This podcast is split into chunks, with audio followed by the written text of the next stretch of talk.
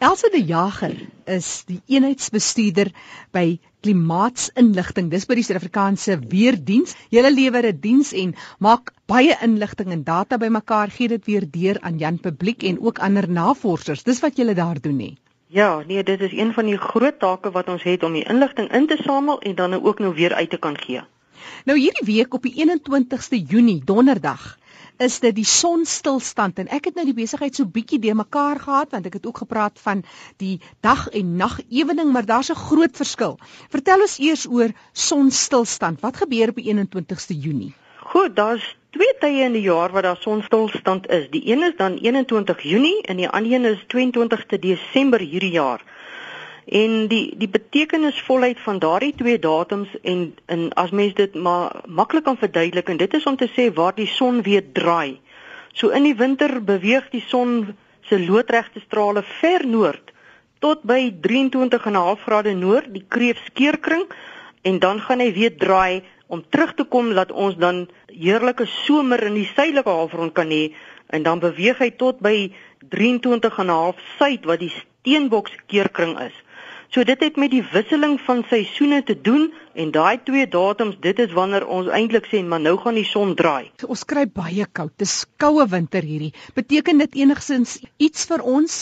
Ek glo nie die draaipunt beteken iets in terme van die weer wat ons ervaar nie.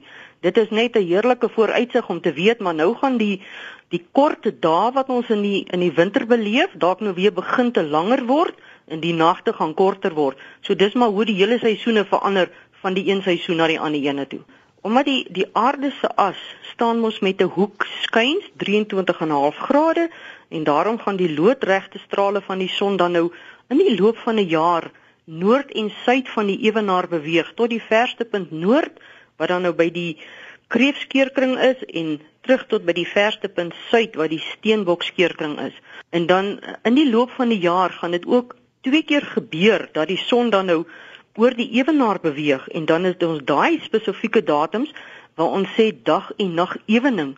So die daglengte en die naglengte is presies dieselfde want die son skyn nou loodreg op die ewenaar. En die twee datums is nou halfpad tussen die ander. So 21 Maart en dan weer 23 September.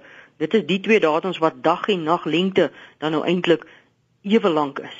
Maar dit verskil van jaar tot jaar. Hoe word dit bereken? Dit lê maar by die datums. So afhangende eintlik party jaar vir 'n skrikkeljaar, dan gaan dit dalk net op 'n ander datum rondom hier 21 Junie of 22ste Desember wees, maar dit verander nie vreeslik baie nie. Dit is maar inligting wat ons kry van die ouens wat die kundigheid is in terme van die die aarde se se baan wat hy om die son wentel in die verloop van die jaar hoe dit gebeur en daai datums is vasgestel en, en ons kry dit maar net. Nou ons het hier in 'n sonnige Suid-Afrika Elsa en dit is heerlik om te weet dat die dae nou weer bietjie langer gaan word en so meer. Maar as 'n mens nou kyk daar mense wat ver van die ewenaar af bly in die noordelike halfrond byvoorbeeld, waar jy in Europa en so meer dae kry wat eindelose sonskyn en is mos nou hoeke hulle somer. Wat presies gebeur daar dat daar so lank sonskyn is? Ja, hoe nader 'n mens na die pole toe beweeg, dan natuurlik kry jy in die somermaande baie lang ure sonskyn en die son is vir 'n baie kort tydperk onder die horison.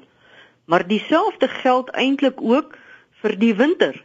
So as dit nou in die noordelike halfrond somer is en ons dink wat gebeur by die suidpool wat in die suidelike halfrond is, dan bly die son vir baie lank En hoe nader jy na die pole toe gaan, dan gaan hy amper 6 maande in sekere gevalle onder die horison bly wat dit half donker en skemer is, wat jy nie die son gaan sien nie. En dan daarna, soos dit weer na die somermaande vir die suidelike halfrond toe word, dan gaan die son vir kort tye bo kan die horison verskyn en jy gaan dan hierdie dae kry wat al hoe langer word totdat dan nou die suidelike halfrond se somer is en dan kan daar by die suidpool gevalle wees waar die son dan nou 24 uur gaan skyn en nie onder die horison gaan verdwyn nie. Hmm. Ek dink vir baie Suid-Afrikaners wat nog nie in hierdie lande was nie, is dit amper moeilik om te begryp wat mense sê as jy sê die son is 24 uur van die dag skyn hy of hy skyn net tot 4 uur in die middag of wat ook al. Ja, maar ek dink mense hoor baie van mense wat veral uh Europa besoek het en dan sê hulle nee, maar joe daai dae met die bietjie sonskyn, hulle is nou moeg daarvoor want dit is so vroeg in die aande al donker ja. en dit word so laat in die oggend eers lig. So ek dink hierdie suidelike halfrond waar ons is in die suidelike deel van Suid-Afrika is wonderlik dat ons hierdie heerlike sonskyn daar kan hê wat so lekker lank is. Dit is so. Nou ons hier in die noorde hier in Gauteng is is nog bevoordeel ook want alhoewel dit maar vreeslik koud is hierdie winter, ek dink elke winter voel 'n mens seker maar so as die koue so byt, maar ons het altyd 'n lekker sonskyn. Dit is ook daai verandering in patrone ten opsigte van wat ons in die noorde het teenoor die suide. Dis reg, ja, die die die reënvalpatrone vir ons hier in die binneland is somerreënval terwyl dit in die Kaap definitief winterreënval is. So hulle kry hierdie koue fronte wat reën bring en ons kry dalk net meer die koue wat agter hierdie koue front na die binneland toe opbeweeg. Hmm. So dit is die twee reënvalpatrone wat in Suid-Afrika baie duidelik gevestig is. Somerreënval hier in die binneland en dan nou meer winterreënval aan die Kaap en as mens met die kusgebied opbeweeg na KwaZulu-Natal se kant toe, dan kan jy streke kry wat eintlik uit nie toon nie 'n maksimum periode per jaar waar dit meer reën nie. So al die maande het omtrent eweveel reënval dwars deur die hele jaar. Nou ten opsigte van inligting en dataversameling. Dit was interessant om vroeër hier in die wintertyd hier in Gauteng, Johannesburg het ons ietwat van 'n klammigheid ervaar. Dis nie so droë winter nie. Waaraan skryf julle dit toe as julle so na die data kyk? Die tipe weerstelsels wat ons het hang nou af van waar kom dit. As dit nou op die oomblik wat ons hierdie koue lug het wat van die suide afkom dan is dit nou redelik droë lug maar in, indien daar 'n verandering in die weerstelsels is en ons kry dalk bietjie inligting of lug wat van die noorde afstroom so van die ewenaar se kant af dan is dit gewoonlik bietjie meer vogtige lug. Vir ons hier in die binneland ek dink ons kry hierdie koue droë lug. Dit is maar gewoonlik wat ons in die winter kry hier in Suid-Afrika in die binneland. Nou Elsa by 21ste Junie is dit nou die sonstilstand en jy het vroeër vir ons verduidelik presies wat gebeur. Ja, die die sonstilstand is maar net 'n spesifieke datum wat ons weet dit is die draaipunt waar die son dan sy verste plek noord van die ewenaar bereik het en dan gaan hy weer begin te terugbeweeg na die suidelike halfrond. 'n Mens sal nie dadelik kan ervaar dat dit gaan warmer word nie. Ons weet net ons is op pad nou na somer toe. Ja. En dis iets waarna ons kan uitsien. Want eh, verskillende plekke, as mens nou moet gaan kyk na hoe laat die son opkom en hoe laat hy ondergang, dan gaan daar as mens spesifiek na daai inligting kyk, dan sal jy sien maar dit lyk of die son vir 'n hele paar dae amper dieselfde tyd nog gaan opkom en dalk nog bietjie later gaan ondergaan sodat jou daglengte langer word, maar dan vat dit 'n tydjie voor die son vroeër gaan begin te opkom. So dit is nie iets wat jy onmiddellik ervaar nie. Dit vat maar regtig 'n hele lang tydperk voor 'n mens sal kan agterkom, maar dit word nou bietjie vroeër lig en dit word nie meer so vroeg donker in die aande nie. En dat ons hier in die noordelike deel van die land nog die voordeel dat die son net soveel vroeër hier opkom En dan natuurlik ook vroeër ondergang teenoor die Kaapenaars byvoorbeeld. Ja, dit hang nou af van die lengtegraad natuurlik van waar kom die son eers op omdat die aarde mos van wes na oos toe draai. Mm. Elsa, vir mense wat bietjie meer wil lees oor hierdie interessante navorsing, tendense, sommer net inligting, gee bietjie vir ons 'n webtuiste?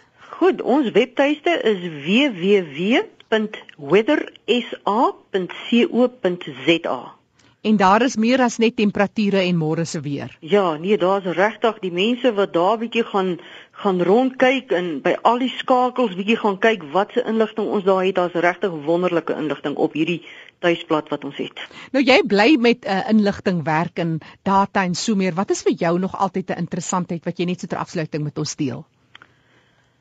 Dit is maar 'n loopbaan wat ek gekies het in die weerdiens en Die weer is mos nooit dieselfde nie. Hmm. Daar's al al is hy 'n paar dae na mekaar dalk hier in Pretoria dieselfde, maar in die Kaap verander dalk in die winter baie meer. Terwyl in die somer is dit vir hulle weer 'n paar dae dieselfde terwyl dit hier by ons dalk weer meer verander dat jy hierdie heerlike donderstorms in die somer kan kry en skielik skyn die son weer. So hier, hierdie tipe van uh, vinnige verandering in in dis tipe onderwerp wat die mense regtig altyd lekker oor kan gesels. Ja. Dit bly maar vir my lekker.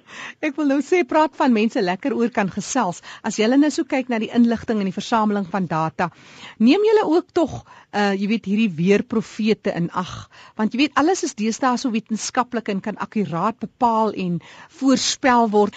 Maar vind julle ook dat die leek se inligting word dit op 'n of ander manier tog geïnkorporeer in wat julle doen? Ja, omdat ek dink ons mense regtig baie naby aan die natuur leef en dan veral dink ek aan die boer boere wat elke dag in die natuur is en baie afhanklik is van dit wat in die natuur gebeur. Hulle waarnemings is regtig regtig baie skerp.